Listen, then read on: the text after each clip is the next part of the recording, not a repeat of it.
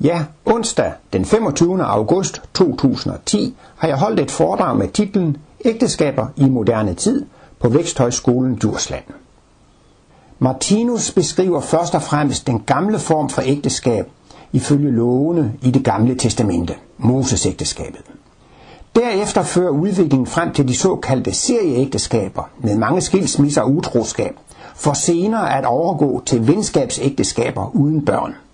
Til sidst bliver ægteskabskærligheden afløst af en altomfattende kærlighed, al kærligheden, samtidig med, at den gamle paringsseksualitet afløses af en kærtegnsseksualitet. Værsgo.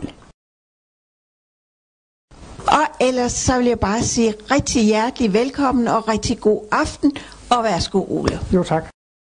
Ja, øh, jeg kom til at tænke på talemåde, som siger, ja, det ved jeg ikke noget om, så det kan jeg roligt udtale mig om. Og jeg har faktisk aldrig sådan selv været lovformelig gift. Og så skal jeg så udtale mig om ægteskaber i moderne tider. Og det kender jeg ikke noget til, så derfor kan jeg roligt udtale mig om det. Men øh, jeg har sådan en teoretisk forståelse af det.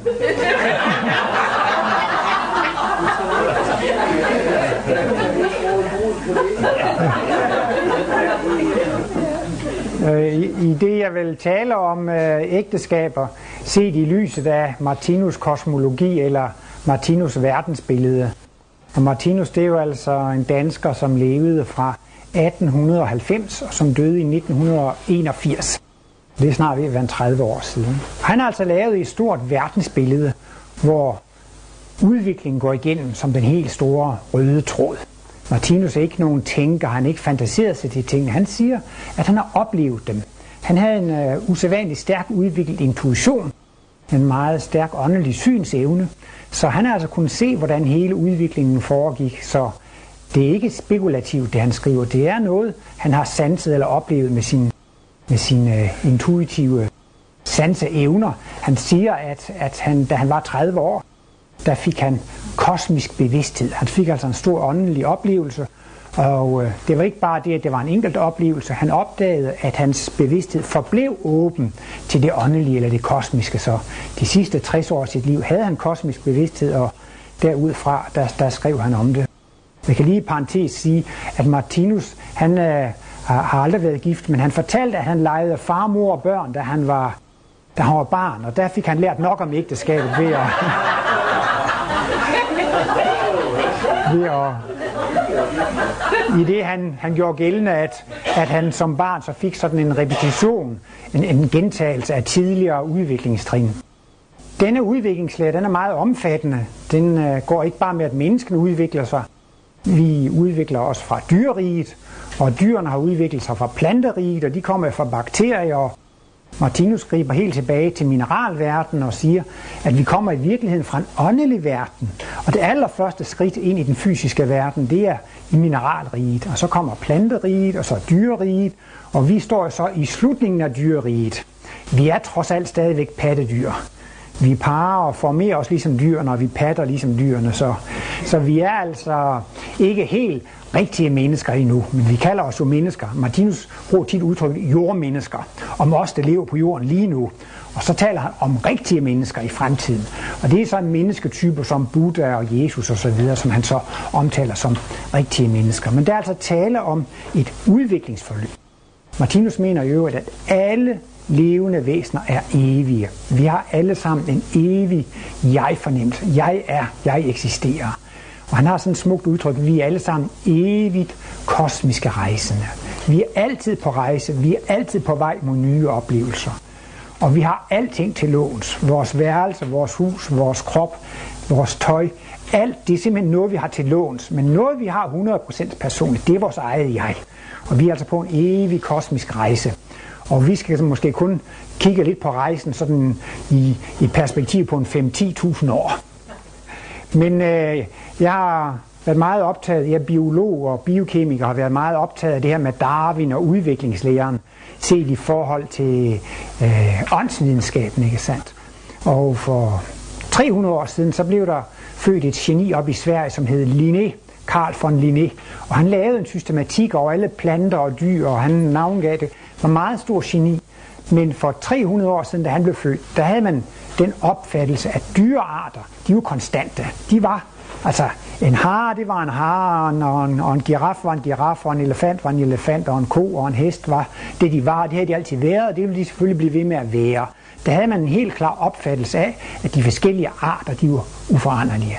Og så kommer Darwin jo med sin bog i 1859, det er 150 år siden, om arternes oprindelse, hvor han forklarer, at vi har et fælles udgangspunkt i en fælles urform, en fælles samform. Og så udvikler man sig derfra, og den ene art udvikler sig videre til den næste art. Og det vagte jo stor øh, kalabalik, eller hvad nu det hedder. Især i kirken, der vil man jo slet ikke høre tale om, at mennesker har udviklet sig fra aber, og altså, der har været sådan en gradvis udvikling, og det er jo også alligevel lidt mærkeligt, hvordan en art kan udvikle sig til en anden art. Men det er ved at komme ind, at man kan forstå, at der er ikke noget, der er permanent. Altså de forskellige arter, de udvikler sig videre. Vi har engang været mere abelignende, ikke sandt? Og Martinus forudsiger også i fremtiden, at vi skal få, få mindre hårvækst og mindre kløer og mindre tænder og mindre hår og så videre. Så, men så vi kommer nok til at ende op med, med store hoveder, uden tænder og uden øh, negle og sådan, så vi skal ikke være alt for, for, for dyriske, vi skal, blive mere, vi skal blive mere menneskelige. Nej, det kan man sådan kun fantasere lidt om. Men der er ikke noget, der, der er statisk. Det hele er under udvikling. Og så kommer vi så til emnet med mænd og kvinder. Der har man jo også en umiddel fornemmelse af, jamen der er mænd og kvinder. Der har altid været mænd og kvinder, og der er mænd og kvinder. Der vil blive ved med at være mænd og kvinder. Altså man forestiller sig ligesom, jamen det med mand og kvinde, det, det er noget fast. Ligesom altså en giraf er en giraf, og en elefant er en elefant. Den ene art udvikler sig ikke til den anden art. Og sådan oplever man så også det med mænd og kvinder. Det er noget, der, der er konstant. Men der er Martinus inde på, nej, det er slet ikke konstant. Der er mænd og kvinder, men der skal ikke blive ved med at være mænd og kvinder. Der vi skal blive, hvad han kalder for dobbeltpolede væsener. Og er det ikke netop det, vi ser i dag, at kvinder bliver mere maskuline? Kvinder går ind på mandens område, mændene øh, bliver mere feminine. Kan man ikke godt være enige om, at mænd og kvinder begynder at blive mere og mere ens? Er det ikke det? Også alt med ligestilling osv. Man ser jo, at der er en udvikling, der går imod, at mænd og kvinder bliver mere lige hinanden.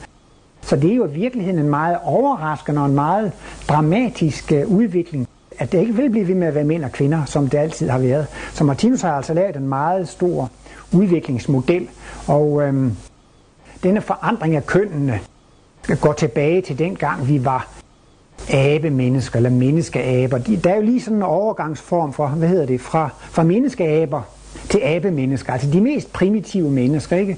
Der mener Martinus, de var udbredt enpolede. Der var der virkelig hanner og hunder. Og de var altså virkelig spejlbilleder af hinanden. De komplementerede hinanden øh, fantastisk godt. Jeg tror nok, biologien regner med, at, at det var sådan et trin, det der overgang fra aber til mennesker, det ligger sådan 3-4 millioner år tilbage i tiden. De har fundet en pige nede i Afrika, de kalder en kvinde, de kalder for Lucy. Jeg tror, hun var godt 2 millioner år gammel, og de har gjort nogle flere fund eller sådan noget.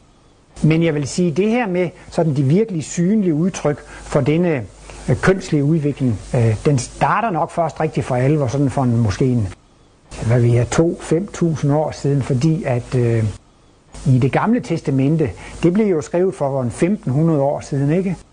Og det, øh, der var jo virkelig mange ægteskabslove og mange ægteskabsregler, ikke sandt? Og der står jo blandt andet, hvis en mand ligger hos en anden mand, der har de gjort en videre styggelighed.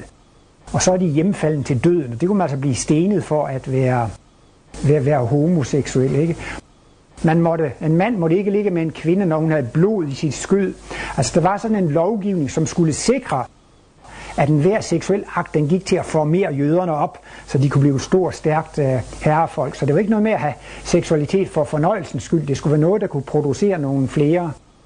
Der var også øh, en mand, som hed Onan. Hans bror døde, og så skulle han overtage brorens kone. Det havde han godt nok ikke ret meget lyst til, så han lod sin sæd på marken. Og øh, der har han jo også begået en videre stykkelhed og, og skulle, skulle, skulle stenes. Men hvis man stadigvæk skulle det i dag, så ville Danmark godt nok være tyndt befolket. Men når man begynder at lovgive for sådan nogle ting der for en par tusind år siden, så kan man se, så har det altså begyndt at, at, at røre på sig, denne, denne forvandling. Hvis nu jeg skulle spørge, hvad er forskellen på dyr og mennesker?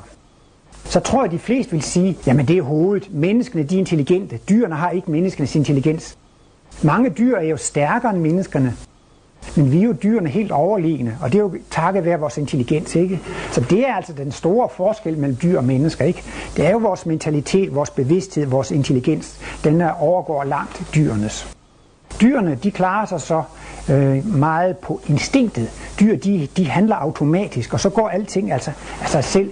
Dyrene, de skal ikke have seksuel vejledning. De, har ikke, de skal ikke læse seksuelle bøger eller have seksuelle brevkasser og komme med alle deres seksuelle problemer.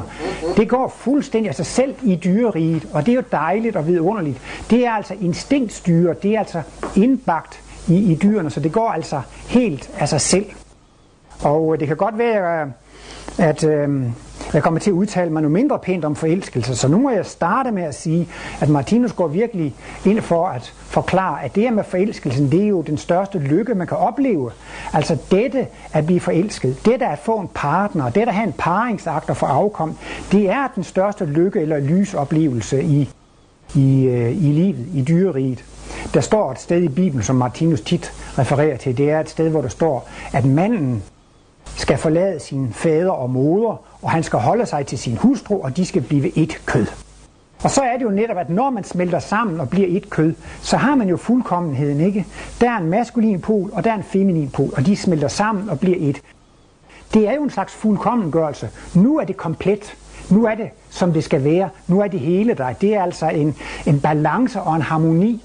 Og den giver så altså denne seksuelle velløsfornemmelse og denne øh, seksuelle højdepunktsoplevelse. Og det, siger Martinus, det er det største lys, der kan opleves i dyreriget. Men ellers, så er dyreriget jo meget konkurrence. Man kæmper om at overleve, man kæmper om maden, man kæmper om at, at få adgang til denne vidunderlige seksuelle oplevelse. Dyreriget er en stor kampplads hvor jo så ægtemagen og afkommet af paradis, og nogle gange kan dyr også slutte sig sammen i en gruppe, for at det giver dem en bedre overlevelsesfordel. Og det er så det lokale paradis. Men resten af verden er jo egentlig en, en verden, der, der truer. Og Martinus bruger lige frem sådan nogle udtryk som, at den øh, lysoplevelse, man får i den seksuelle velløsfornemmelse, det er intet mindre end den hellige ånd. Den mest realistiske oplevelse, man kan få af Guds ånd, eller den hellige ånd i kød og blod, den får man i forbindelse med en udløsning, i forbindelse med den seksuelle velløsfornemmelse. Så det vil altså sige, at Martinus opgraderer seksualiteten meget. Jeg ved jo sådan inden for den katolske kirke, der er det jo noget syndigt og noget smus og, og have sex, ikke sandt? Så set ud fra den synsvinkel, så, så er Martinus meget mere, hvad skal man sige, moderne eller liberal, eller hvad skal man sige. Han ser altså seksualiteten i, i et helt andet lys, og mener altså, at det er en, en naturlig indretning, det er en guddommelig indretning, og den er der for, at der skal være lys i dyreriet. Hvordan skulle man ellers holde ud og leve i den her jammerdal, hvis det ikke var sådan, at prøv en gang at tænke på, hvor mange timer har I ikke selv brugt på at spekulere og tænke på at træffe idealpartneren. Bare jeg kunne træffe den eneste eneste, og så håber man, når man går til fest, eller bare jeg nu kunne træffe den eneste ene. Det er virkelig noget, der optager en meget.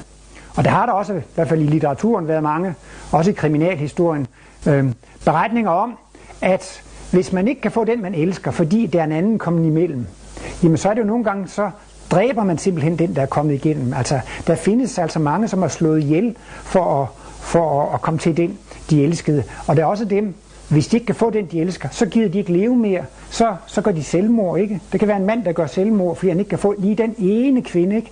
Tænk, så findes der 3 milliarder kvinder på jorden, men det skal absolut lige ved den eneste ene der.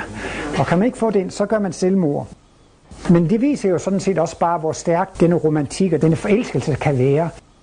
Så forelskelsen, det er absolut en guddommelig anordning, og det er det største lys både for dyr og mennesker her i dette, dette dyrerige. Så så det er altså virkelig noget, som man ikke skal, hvad skal man sige, tale ned om, eller, eller kritisere, eller så videre. Men altså for dyrene, der foregår det alligevel på et automatisk, et slags instinktivt plan. Og så begynder menneskene at udvikle sig frem og bliver lidt mere bevidste i det.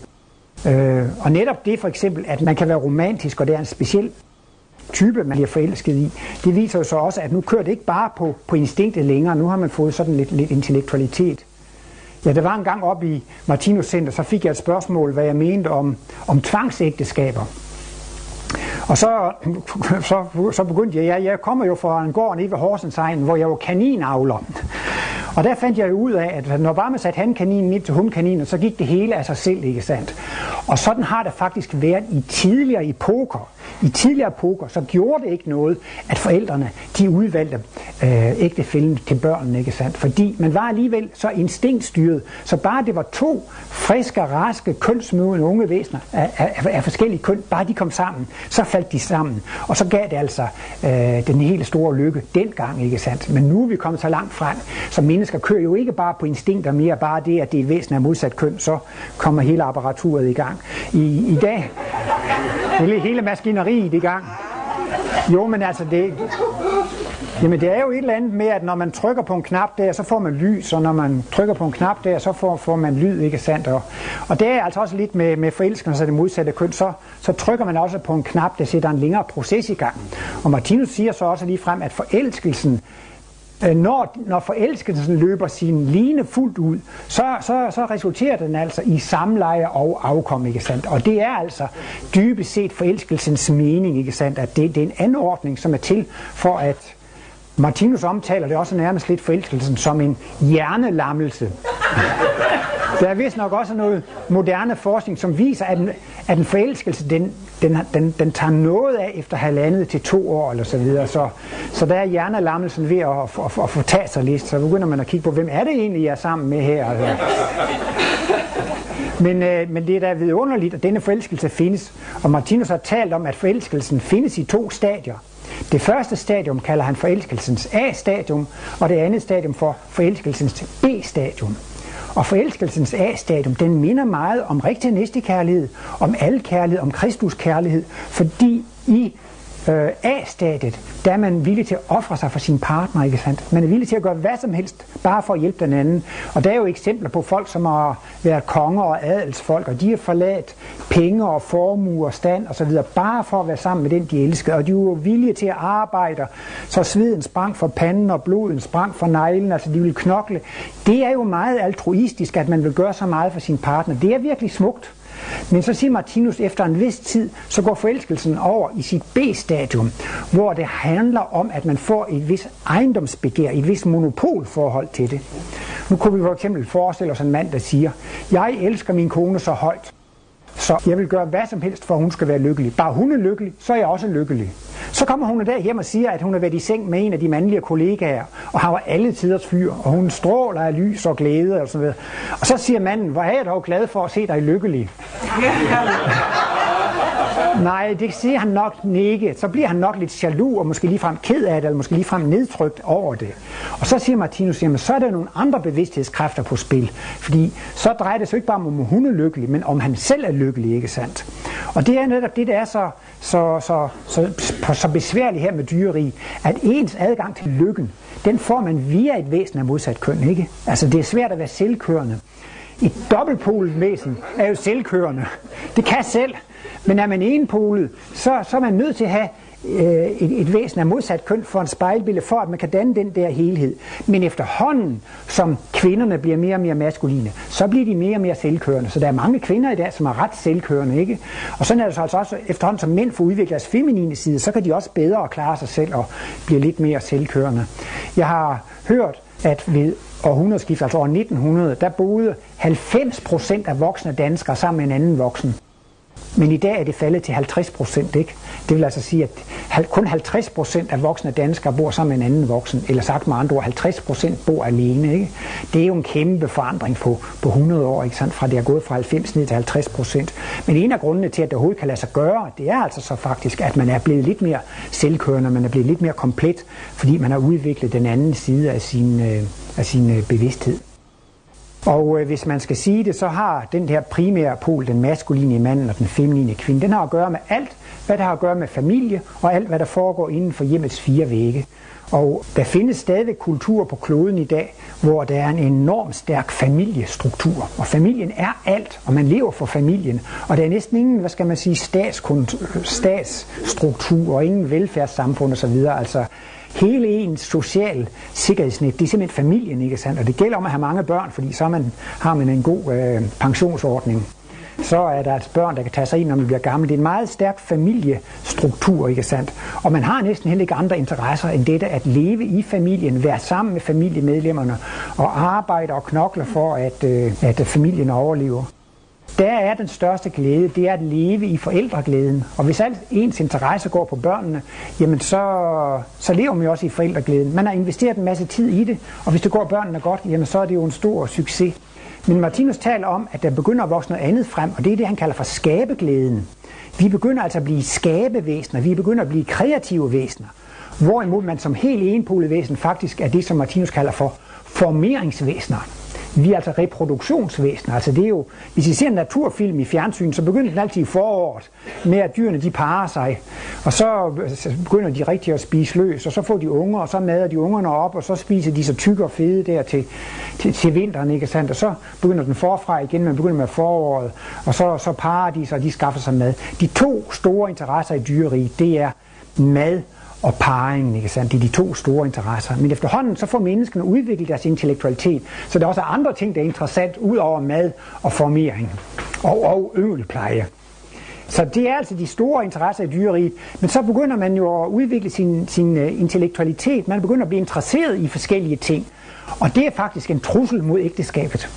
At man begynder at få interesser, der ligger uden for hjemmets fire vægge, ikke sandt? Og man kan jo være interesseret i åndelige ting, man kan være interesseret i sociale ting, i humane ting, man kan være interesseret i kunst og videnskab og opfinder kunst. Og der, der er en masse interesser, man kan have. Og øh, nogle gange så går ægteskaberne i stykker, fordi man ikke har fordi man ikke står helt på det samme trin. Hvis nu man forestiller sig, at der er en mand, som har 80% af sine interesser i ægteskabet, og en kvinde, som har 50% af sine interesser i ægteskabet. Så manden, han har kun 20% ud af ægteskabet, så det er jo ikke så meget, men kvinden har 50% udenfor. Jeg har nogle gange oplevet i mine weekendkurser, i hvert fald to gange, måske tre gange, at der er en kvinde, der siger, ja, jeg var så heldig, at man, min mand ikke var hjemme, så derfor kan jeg godt deltage i det her weekendkursus, for ellers så må jeg ikke gå til sådan noget som det her. Altså manden vil ikke have, at hun gik til foredrag i åndsvidenskab. Og der kan man så se, så tænker vi til, nå ja, Jamen det er jo et godt eksempel på, at der er manden den ene polet. Altså han har sin interesse i familien. Hun skal være hjemme ved familien, og vi skal hygge os. Og han ser det nærmest som en trussel, at hun har en interesse uden for ægteskabet. Ikke sandt? Det kan også, jeg går så meget ind for Esperanto. Jeg prøver på at nævne det internationale sprog Esperanto i alle mine foredrag. Og der er også nogle mennesker, de er meget interesserede i, i, i Esperanto. Det kan næsten nogle gange også være en skilsmissegrund, hvis den ene af ægtefælderne bliver meget interesseret, og den anden ikke er interesseret. Omvendt, så kan man også godt finde sig en ægteskabspartner ved at studere Esperanto. Det er også lidt af en klassiker. Det kan også være her på Væksthøjskolen, hvis åndeligt interesserede mennesker mødes, så træffer man ofte en partner der. Og det kan også være med esperantister, der mødes med esperantister fra, fra udlandet, så, så, så mødes man også der, fordi så er det interesserne, der begynder at holde sammen på ægteskabet. Og så begynder det faktisk at blive et slags, slags øh, øh, interessefællesskab, og det bliver også en slags øh, kammeratskab, så, så ægteskaberne de bliver mere måske baseret på, at man har fælles interesser, eller man i det mindste ville det være godt, hvis man havde samme mængde interesser uden for hjemmets fire vægge. Det gør egentlig ikke noget, det er de samme. Men altså hvis bare, for så har man jo lige store krav til at være sammen i familien, og så har man også lige stor behov for at, at, at, at være udenfor vi udvikler os faktisk gradvist mod mere og mere at blive skabende væsener, ved at blive mere og mere, mere, og mere kreative. Og i dag så er vi jo halvt formeringsvæsener og halvt skabevæsener, eller halvt formeringsvæsener og halvt øh, kreative væsener. Og øh, det lyder jo mærkeligt, men det er faktisk det, øh, der gør, at mange ægteskaber går i stykker. Det er simpelthen det, at man får humane og menneskelige interesser. Der er så mange mennesker, som gå ind for, hvad ved jeg, biblioteksarbejde, socialt arbejde, eller pædagogik, eller hjælpearbejde, eller man bliver interesseret i at hjælpe andre mennesker. Altså, man får interesser, der er større end hjemmes fire vægge. Altså, man, man begynder at blive interesseret i andre mennesker og, og hjælpe dem, ikke sandt? Ja, der var en gang øh, for mange år siden, det var den gang, jeg altid læste søndagspolitikken, og der var tegninger af Bo Bøjsen, så det er mange år siden. Men der havde man lavet en undersøgelse over, hvordan i alverden kan det lade sig gøre, med de lange, lykkelige ægteskaber. For det viser sig jo efterhånden, at det er ved at være ret få, som lever med den samme ægtefælle hele livet i et lykkeligt ægteskab. Og så har Bo Bøjsen lavet sådan en tegning, hvor psykologen sidder på hjørnet af sit skrivebord, og så sidder der så sådan et betuttet ægtepar der, som har levet et langt og et lykkeligt ægteskab. Og så spørger psykologen, hvordan føles det at tilhøre en seksuel minoritet? Fordi det er næsten at være en seksuel minoritet, hvis man har levet i et langt og lykkeligt øh, ægteskab. Men den undersøgelse, det lå bag tegningen og den der debat, det var så altså, at man har forsket i, hvad er det så for noget, der gør, at mænd og kvinder kan holde sammen i vores moderne tider? Og så fandt de jo netop ud af, at det var faktisk interessefællesskab. Men langt hen ad vejen også det, at de havde en evne til at kommunikere og forstå hinanden, men altså langt hen ad vejen, så, så handlede det faktisk mere om, om venskab og interessefællesskab, end det egentlig handlede om, om en livslang forelskelse, en livslang seksuel øh, tiltrækning. Så der er altså sket sådan et, øh, et skift. Og øh, som det også er beskrevet i foredragsbeskrivelsen, så, så har Martinus talt om tre slags ægteskaber. Og han taler så om det gamle ægteskab, Moses ægteskabet. Men han taler også om, at det tilhørte de lykkelige ægteskabers zone. Som sagt, naturmennesker, de har ikke noget problem med, med seksuel liv. De skal ikke læse bøger og have seksuel vejledning, og de lever lykkeligt i deres ægteskab og deres seksuelle liv. Det, det går instinktivt. Det, det, det er en fantastisk dejlig tilstand. Det, der er ikke nogen problemer der. Men det er selvfølgelig klart, når man kommer op til Moses, så skal man alligevel til at have, hvad hedder sådan noget, ægteskabsløfter. Så er det begyndt at knirke lidt. Hvis ægteskabet virkelig var lykkeligt, så skulle det ikke være nødvendigt at blive gift. Det skulle ikke være nødvendigt at have papir på hinanden, for bare det, at man var forelsket i hinanden, det var nok. Det er også det, det ligger i det gamle ord. Det Gud har, har sammenføjet, kan mennesker ikke adskille. Og det Gud har sammenføjet, det er jo den seksuelle tiltrækning og forelskelsen. Ikke? Det, det er det ikke andre mennesker, der kan tage fra i en. Men øh, så efterhånden så begynder man altså at få for mange interesser uden for ægteskabet, og ens sympatievne vokser. Man kan faktisk sige, at når sympatievnen er på sit minimum, så har man ikke mere sympati. Man orker, man klarer ikke at elske mere end ét væsen. Et væsen af modsat køn. Det er jo godt nok ikke ret mange. Man kan kun elske et væsen af modsat køn. Men via en masse smerter og lidelser, så, så får man med lidenhed og medfølelse, man får humanitet og kærlighed. Martin har skrevet meget om smerten og lidelsen og sygdommens funktion. Følelser, de skal føles, og jo mere smerte og lidelse man har følt, jo mere human og kærlig er, er man blevet. Så efterhånden, så får man en større og større human evne. Så kan man også godt synes om naboens kone og genboens kone og chefens kone. Så efterhånden, og, og så kan det gå lidt kluder i det, fordi hvis denne nye humane sympati for, forplanter sig igennem seksualorganerne der, så bliver det jo altså tale om en masse utroskabs og, utroskab og ægteskabsbrud og så videre, ikke sandt? Men i virkeligheden er alt det her med skilsmisse utroskab et udtryk for, at man har fået en større og større sympatievne. Og til sidst skal det jo faktisk ende med, at man skal kunne elske alle mennesker. Altså, og man kan jo sige, at altså på en måde er man jo et mere avanceret menneske, hvis der er en masse forskellige mennesker, man kan blive forelsket i. Det, der er det instinktive for dyreri, det er det, at man kan have et instinkt, der gør, at man er i stand til at holde sig til den samme partner hele livet. Det er ikke noget, det er ikke nogen intellektuel præstation. Det er noget, der kommer af sig selv. Og det er altså noget, der er instinktivt. Men det, der sker, når man udvikler sig fra dyr til menneske, det er hele tiden, at de dyriske instinkter degenererer, og intellektualiteten og bevidstheden vokser. Og det vil simpelthen sige, at evnen til de lange, livsvarige forelskelser, den falder mere og mere og mere. Men men de mennesker, som er meget udviklede, de har stor sympatievne, og de elsker mange, og de kan måske blive forelsket meget tit og meget ofte. Men det er så i det, jeg kalder plukforelskelser. Der er også mange store kunstnere, som er virkelig meget dårlige ægteskabsfolk. Jeg så en film, hvor det ikke gænge den store maler, og Mozart var vist heller ikke for fin i kanten. Altså, der er mange af de store kunstnere, de skulle have en muse. Det betyder, at det skulle være en ung, skøn kvinde, og så bliver de forelskede. Og så bliver de glade, og så bliver de inspireret. Hvis man er sur og gnavende og træt, så kan man ikke skabe de store kunstprodukter. Man skal gerne være lykkelig og glad, fordi så kommer man i kontakt med de højere åndelige energier. Hvis man er lykkelig og glad og taknemmelig og tilfreds med livet, så kommer man på bølgelængde med de højere energier. Så der har altså været nogle kunstnere, der er snydt og så har de haft en muse. Men det er jo ikke fordi, at de vil gifte sig og have en masse børn med dem, men de vil gerne lige have dem for at, at, at, at komme i godt humør. Så det kan godt forekomme, at mennesker, som kan blive forelsket meget ofte, de behøver ikke nødvendigvis at være gode ægte folk, ægteskabsmennesker, fordi at det holder ikke så lang tid. Og det kan man ikke bebrejde folk, fordi man kan ikke plukke roser der, hvor roser ikke gror. Og altså, man kan ikke forlange, at folk har nogle instinkter, som de ikke har mere. Så...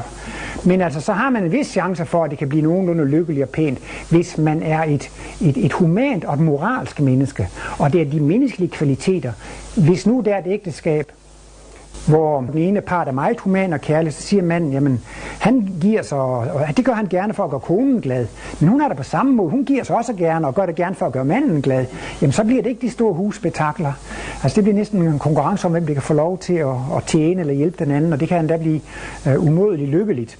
Så, så Martinus taler så altså om de her tre ægteskabstyper. Det er altså de lykkelige ægteskaber zone med de gammeldags ægteskaber. Så kommer den nye zone. Det er de ulykkelige ægteskaber zone. Og der bruger han lige frem ordet serieægteskaber.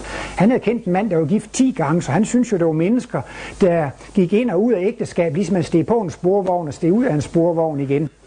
Så der er mange, de bliver øh, ja, gift og skilt og gift og skilt. Jeg synes også tit, jeg har set unge, kønne, kække, sympatiske mennesker, de bliver gift med hinanden.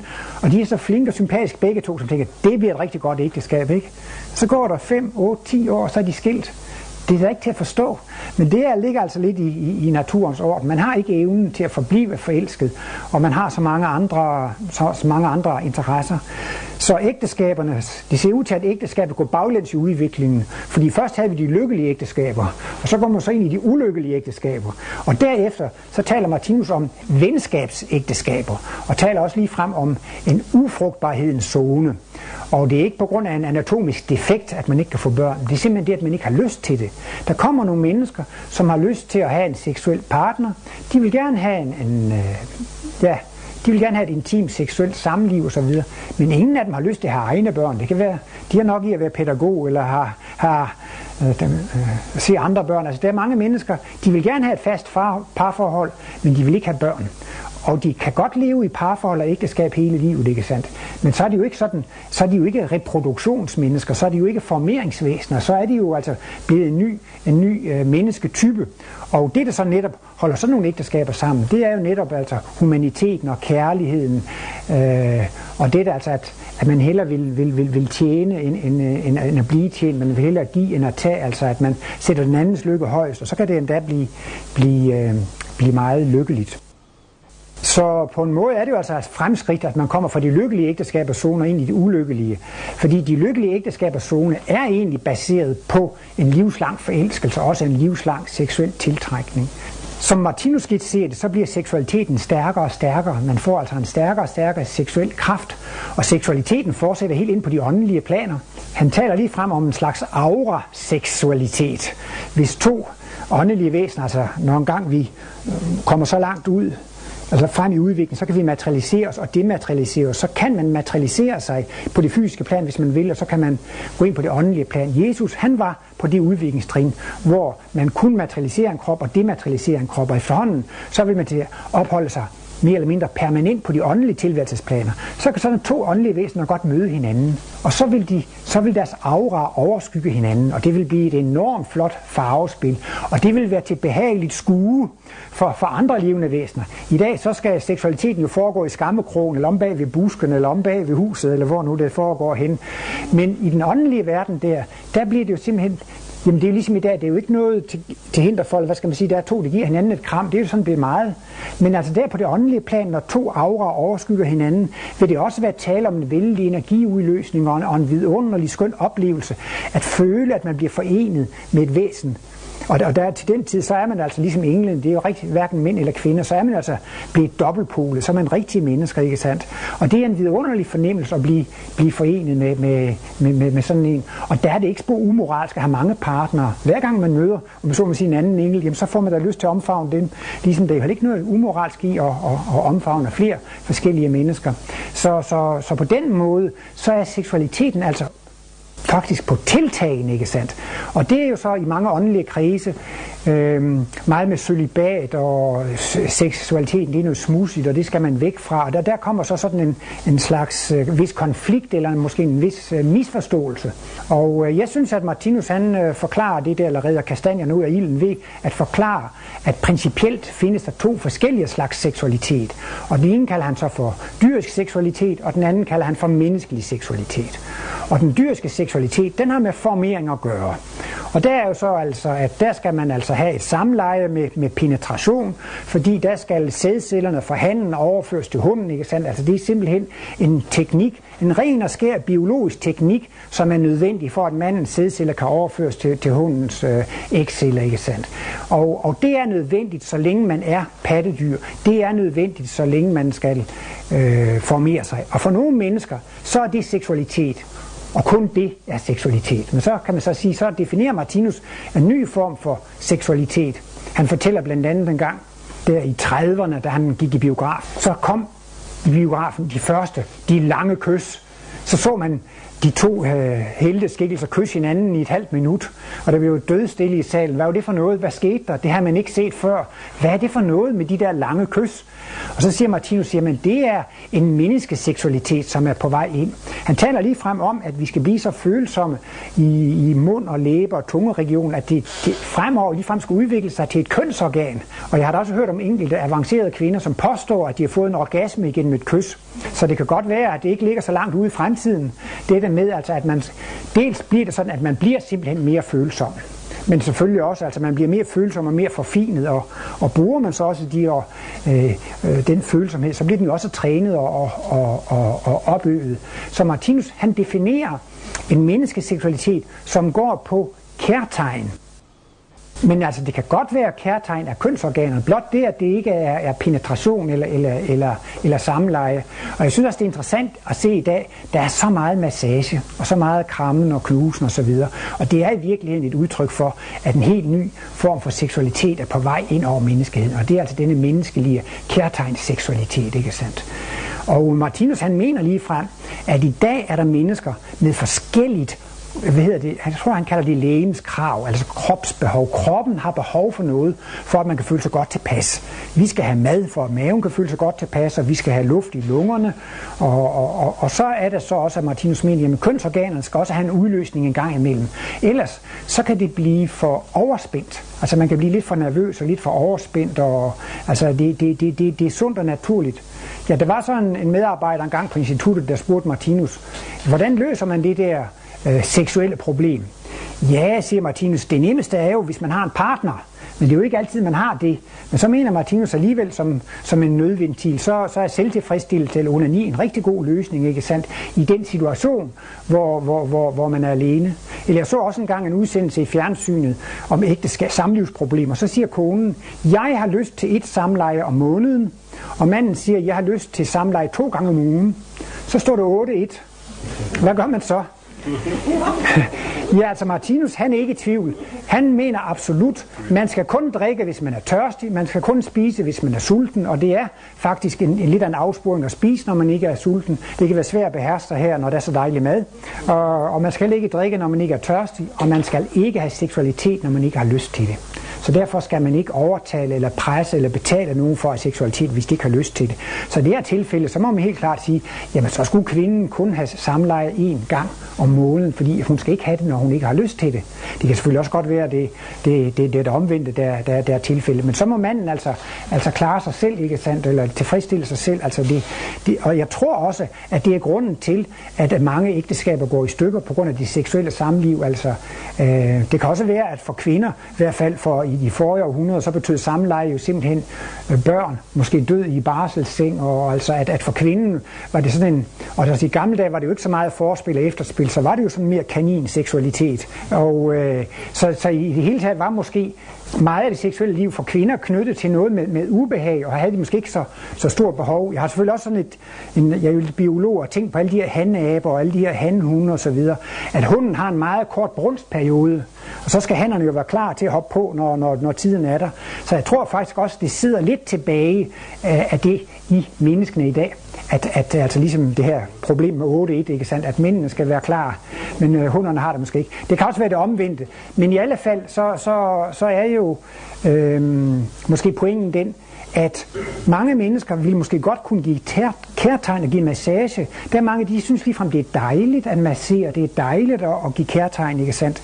Hvorimod det kan tage meget imod at gå ind i, i et samleje, hvis man ikke har lyst til det, ikke sandt? Og det skal man heller ikke.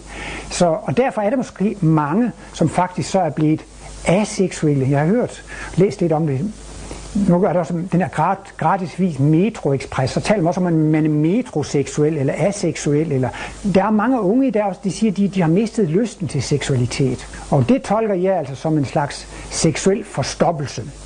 Altså seksualiteten skal ikke høre op. Altså den seksuelle lyst og den seksuelle trang, den skal bare vokse hele tiden og blive, og blive større og større. Men, men, men det, der kommer til at høre op, det er samlejeseksualiteten. Altså den dyrske seksualitet Men så er der mange de er ligesom ikke, øh, så tror de, at al seksualitet vil høre op, men det er også mennesker i de åndelige krise, som har fundet ud af, at en forelskelse kan være hindrende for, for den åndelige udvikling. Martinus har jo også nogle gange elever, nogle gange mandlige elever, som, og, og hvis de så bliver forelskede, så vil de jo tabt for undervisningen, og det er klart, det har også været vismænd i Østen, altså det ville jo kaste perler for svin, hvis de skulle give en højere åndelig øh, lærdom til en ung mand, for eksempel, som var død forelsket, ikke sandt? Fordi så lider han jo den der hjernelammelse og tænker bare på, hvornår kan jeg nu være sammen med den elskede igen? Så det er rigtigt nok, at det kan godt være et kontrastforhold. Martinus taler også om, at inden for et liv, inden for inkarnation, kan man godt have en slags pendulbevægelse, hvor man nogle gange er meget aktiv i den intellektuelle pol, og nogle gange, hvor man er mere aktiv i den seksuelle pol. Jeg kender for eksempel, eller kendte en op fra Nordjylland af, han blev meget interesseret i Martinus, og så skulle han læse livets bogs syv bind inden for det første år, hvor han havde fået kone og barn, ikke sandt? Og I kan måske nok regne ud, det endte med en skilsmisse meget hurtigt. Altså det dutter ikke, at han sidder og læser åndelige ting hver dag, mens han har kone og så nyfødt barn, ikke sandt? Øh, jeg har også øh, set nogen, som beskæftiger sig meget med de åndelige ting, og så holdt de op med det. Og så blev de forelskede, og så fik de børn, så, så, så det skal man passe på med.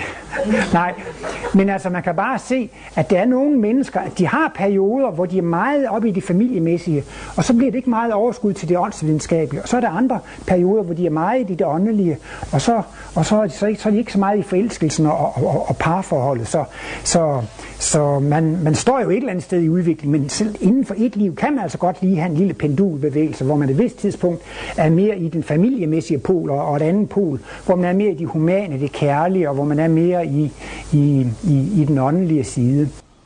Det var det her med de her lægemskrav, som, som Martinus mener, altså for nogle mennesker, og det betyder så, om jeg så må sige, for de mere enpolede mennesker, dem som er mere familiemæssigt indstillet, der er det at have samleje nødvendigt for at have et normalt, øh, øh, normalt kropsligt velvære. Men der findes også mennesker, de vil ikke have børn, de vil ikke giftes, og, og, og, og de vil ikke bindes. Og så siger Martinus, jamen så, så, så, så, så har de, altså nu lyder det lidt drastisk, men han siger på en måde, så har de ikke ret til samleje.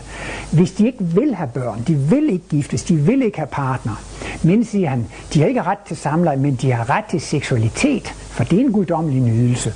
Og der ser Martinus altså, at det er en stor forskel på at bruge oral sex og kysse og kramme og, og kærtegne hinanden med hænder og, og så videre til, til, til en udløsning. Martinus mener altså, at det er et meget stort skridt i udviklingen. Og så er det så min egen private teori.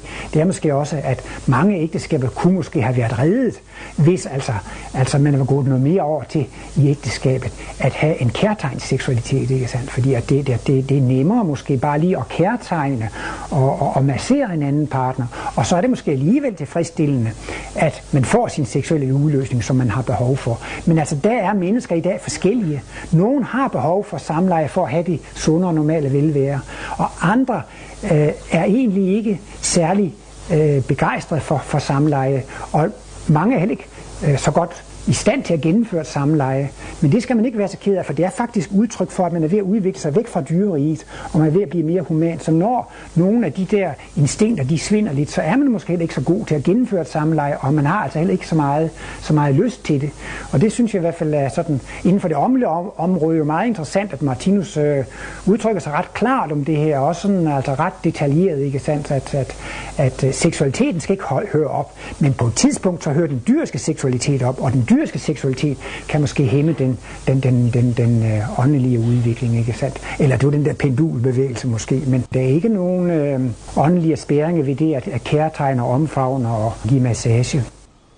Så altså, vi er på vej ind i en helt ny epoke, og det er så altså der, hvor, hvor, hvor, hvor kvinder de udvikler deres maskuline pol. Og det er altså, øh, det er jo klart, at den, den kønslige pol er knyttet til kønsorganerne, og den intellektuelle pol er, er knyttet til hjernen, ikke sandt? Så, og øh, lidt længere frem ad vejen, så taler Martinus altså også om, at, øh, at man skal blive bevidst i, at man har to seksuelle poler.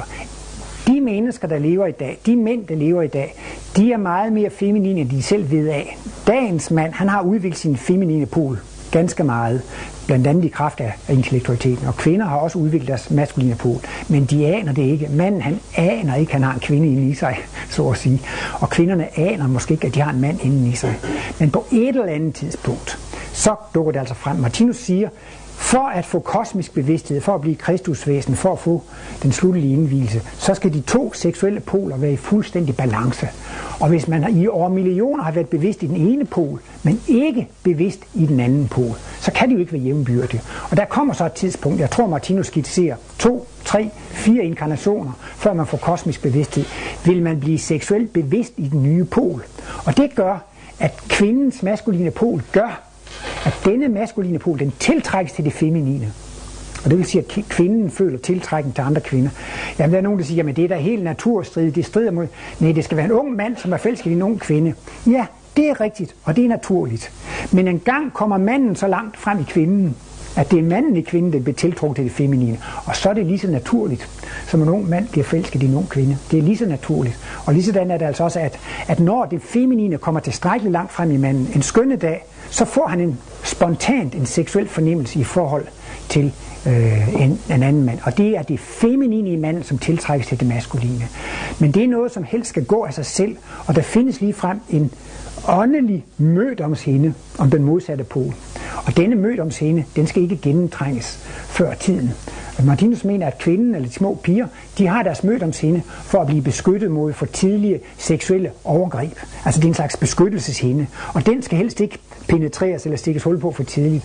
Men man kan ved at være prostitueret med sit eget køn, der er jo mange trækker drenge i Moskva, de har ingen penge, og, men de får 100 dollar for at have et seksuelt samkvem med en vestlig homoseksuel osv. Og der er mange, de går ind i det på grund af penge, og vi kan også se i den katolske kirke, hvor man skal leve sølibat, oven i købet sølibat uden onani. Og der ser man så også, at seksualiteten, så finder den sig altså andre veje, og der får den sig altså også øh, øh, en uheldig åbning. Også mænd i fængsler kan, kan have så stærk en seksuel trang, at de går på de unge mænd i fængsel. Det er det, det minder mest om kvinder. Men altså også nonner, nonneklostre, munkeklostre, fængsler, soldater ved fronten osv. Der er mange, og, og med penge, med overtagelse, med forførelse osv. Kan der være mange tilfælde af, hvor det er blevet åbent for tidligt. Og det, det gør det så altså lidt uheldigt. For meningen med den dobbeltpolige seksualitet, det er ikke, at man skal danne par. Jeg synes, det er helt ok, at homoseksuelle gerne vil gifte, så de vil gerne adoptere børn, men det hører ikke med til den, til, til den almindelige køreplan. Fordi altså, man skal, og det, det, det skal ikke være tale om samleje, efterligninger eller så videre. Altså, øh, kvinder, de skal jo bruge, to kvinder, de vil jo bruge kærtegns seksualitet over for hinanden, og det, det, det, det er også det normale for mænd. Og netop, så skal sådan noget helst ikke melde sig på banen, før man er færdig med ægteskabet, før man er færdig med børn. Altså når man slet ikke har lyst til ægteskabet, man slet ikke har lyst til børn. Og hvis det kommer for tidligt, så bliver der bare en masse jalousi og utroskab. Og det findes jo også i mange homoseksuelle forhold, meget med jalousi og så videre, ikke? Og det er så, kan man sige, lidt synd for dem, at, at det bliver åbent lidt for tidligt, ikke sandt? Men, men i den sidste ende, så, så bliver man altså hverken mand eller kvinde mere. Man bliver simpelthen der opstår et nyt køn, der opstår et tredje køn, og det må man sige, det er jo nok en ny og en revolutionerende tanke. Ligesom jeg sagde med Darwin, øh, på Darwins tid troede man ikke, at den ene art kunne udvikle sig til den anden art. Det, det, arterne de er konstante. Og sådan tror de fleste mennesker også, at mand og kvinde det er noget konstant. Men det kan altså godt udvikle sig, om man så må sige, fra det ene til det andet. Og det vil altså udvikle sig fra, at øh, man er enpolet, til man bliver dobbeltpolet. Og så bliver man altså rigtige mennesker. Og så bliver det også den rigtige ligestilling. Og den slutgyldige ligestilling får man først, når kvinder ikke længere skal føde børn. Og så vil man komme ind på de fysiske plan via materialisationer. Og det mener Martinus allerede, der er nogen, der arbejder i dag med at prøve på at materialisere afdøde ånder. Der er visse medier, som har et ekstra A-stof eller ektoplasma. De har sådan en slags overskudsenergi. Og de diskarnerede væsener har nu Martinus kalder A-kraft. Ikke at forveksle med atomkraft. Men han taler altså om, at det skal være et væsen på det fysiske plan, som har noget overskudsenergi, noget A-stof. Og så skal det være et væsen på det åndelige plan, som har noget A-kraft. Og så ved den kombination der, kan man, vil man komme til at kunne materialisere mennesker på det fysiske plan på den måde. Og lidt senere, længere hen ad vejen, så vil man blive så suveræn, at man faktisk altså på tankens bud kan materialisere en krop og, og øh, dematerialisere en krop. Men Martinus han forsikrer altså, at selvom at, øh, at der er mange, der synes, det er kedeligt, at det her med ægteskabet og så videre, det er ligesom ved at forsvinde, den trygge havn er ved at forsvinde, men det vil man aldrig komme til at fortryde, når man kommer til at se på, hvor meget lys og lykke og kærlighed, der ligger og venter på os i fremtiden.